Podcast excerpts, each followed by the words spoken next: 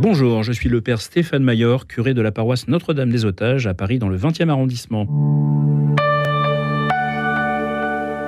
Pierre et Jésus ont un échange lors de l'évangile du dimanche 17 septembre sur la question du pardon. Et Pierre demande à Jésus Est-ce que je dois pardonner à mon frère quand il m'a fait euh, une crasse jusqu'à cette fois? Et Jésus dit Non, non, pas jusqu'à cette fois, jusqu'à 70 fois cette fois. Pierre dit 7 parce que il a quand même une. 7, c'est un chiffre total, hein, c'est 7 jours de la semaine, etc. Bref, ça veut dire qu'il y a quelque chose de complet. Donc, déjà, il est quand même dans une logique d'un pardon vraiment grand. 7 fois, c'est un chiffre parfait. Donc, euh, est-ce que je dois lui pardonner parfaitement? Voilà. Mais ça reste un peu formel. Et alors, le Christ va surenchérir. Il dit Non, je te dis pas parfaitement, je te dis vraiment surparfaitement. Vraiment plus loin que tout ce que tu jamais eu l'idée de pardonner.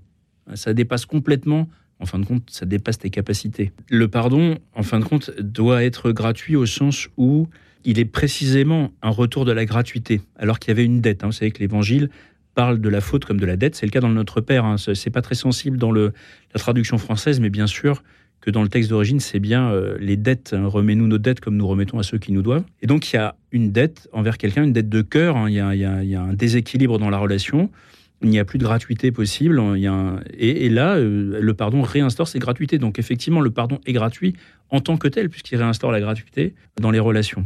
La capacité humaine est radicalement euh, mise en défaut dans cette affaire. Pourquoi? Parce qu'en fait, elle se heurte à la question de la justice. Je suis en droit de m'énerver parce que quelqu'un m'a fait du mal. C'est quand même mon droit. je veux dire, qu'une personne m'a fait du mal.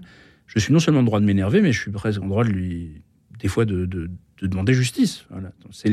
Au niveau de la justice des hommes, c'est le cas. Et le démon va prendre ce sens de la justice, qui est euh, tout à fait euh, une vertu cardinale même, hein, pour en faire une occasion de euh, pourrir un peu tout ça. C'est le fameux coup de pied dans le, tibia dans la cour de récréation. Hein. Donc, c'est-à-dire que on a tous fait cette expérience. On est dans la cour de récréation. Rappelez-vous dans vos, jeunes années.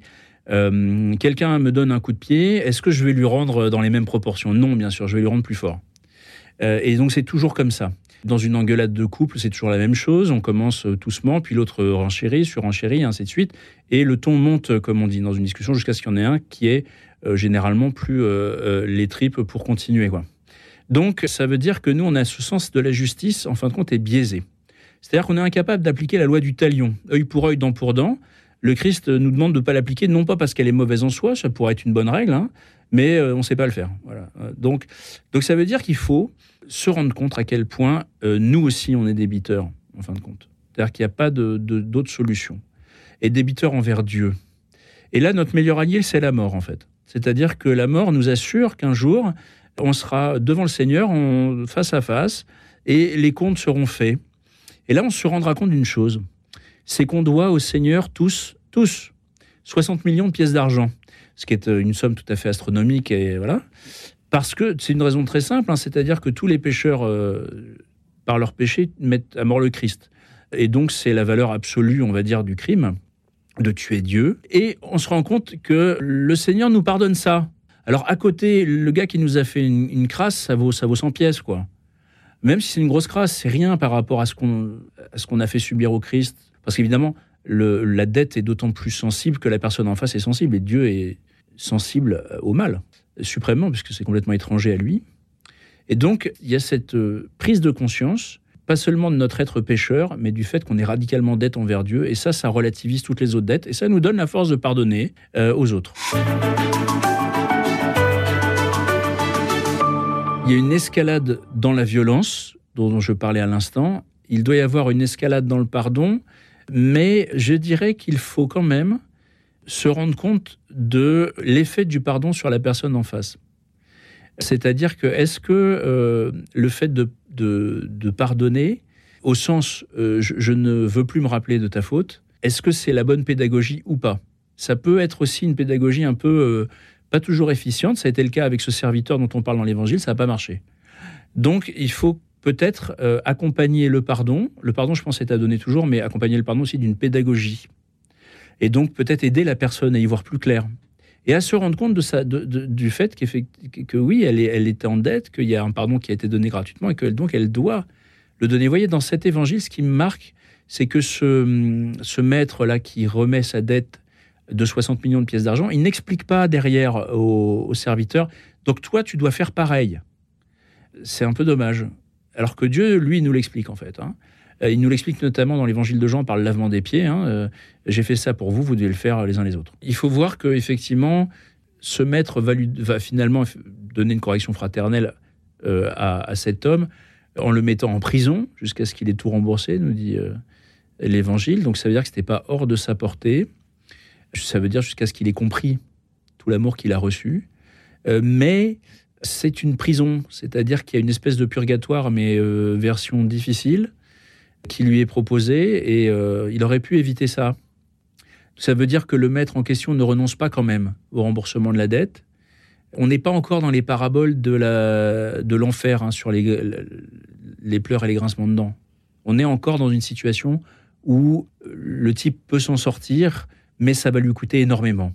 Et on sait très bien. Alors nous, on prend, nous, on vit ça de façon euh, parabolique, hein, c'est-à-dire c'est pas exactement cette situation-là. Euh, qui serait celle du purgatoire, euh, version difficile. Mais on vit ça, par exemple, quand on tarde à pardonner. Hein. Alors, on, a reçu un pardon de Dieu, donc on va se confesser très bien. Quelqu'un d'autre nous a fait du mal, donc c'est pas quelque chose qu'on a confessé. Hein. Donc on a reçu le pardon pour nos péchés, mais une autre personne nous a fait du mal, et on tarde en fait à pardonner. On tarde à donner ce pardon. Toujours dans la confession, le Seigneur vous a pardonné, faites de même. Hein. Ça fait partie des petites phrases que les prêtres disent après l'absolution. Ça veut dire qu'il faut transmettre le pardon et qu'on n'a pas euh, à, trop tarder. Plus on tarde, plus on se met dans une espèce de prison qui nous fait souffrir. C'est un peu cette image-là que prend euh, le maître en disant bah, Je vais te jeter en prison, tu vas voir, jusqu'à ce que tu aies tout remboursé, c'est-à-dire jusqu'à ce que tu aies vraiment pardonné à ton frère. Et que tu aies compris à combien je t'ai pardonné. Voilà. Donc, ça, c'est vraiment pour nous, l'absence de pardon est une prison terrible qui fait énormément souffrir, donc il est très facile, en fin de compte, euh, d'y mettre un terme. On n'a pas la porte ouverte à tous les abus parce qu'effectivement, dans cette affaire, comme je l'ai dit tout à l'heure, il y a quand même une pédagogie à mettre en œuvre. Le pardon n'est pas sans éducation. Donc l'idée, c'est bien sûr d'éviter que la personne recommence. Toute, toute, personne est le gardien de son frère. Hein. Donc ça veut dire que euh, on doit véritablement euh, aider les personnes à, faire mieux. Euh, il ne s'agit pas simplement de pardonner sans avoir derrière de, ni montrer ce que ça a coûté. Le Christ nous montre ce que ça coûte le pardon. Hein. Les croix dans les églises sont là pour nous le rappeler quand même. Hein.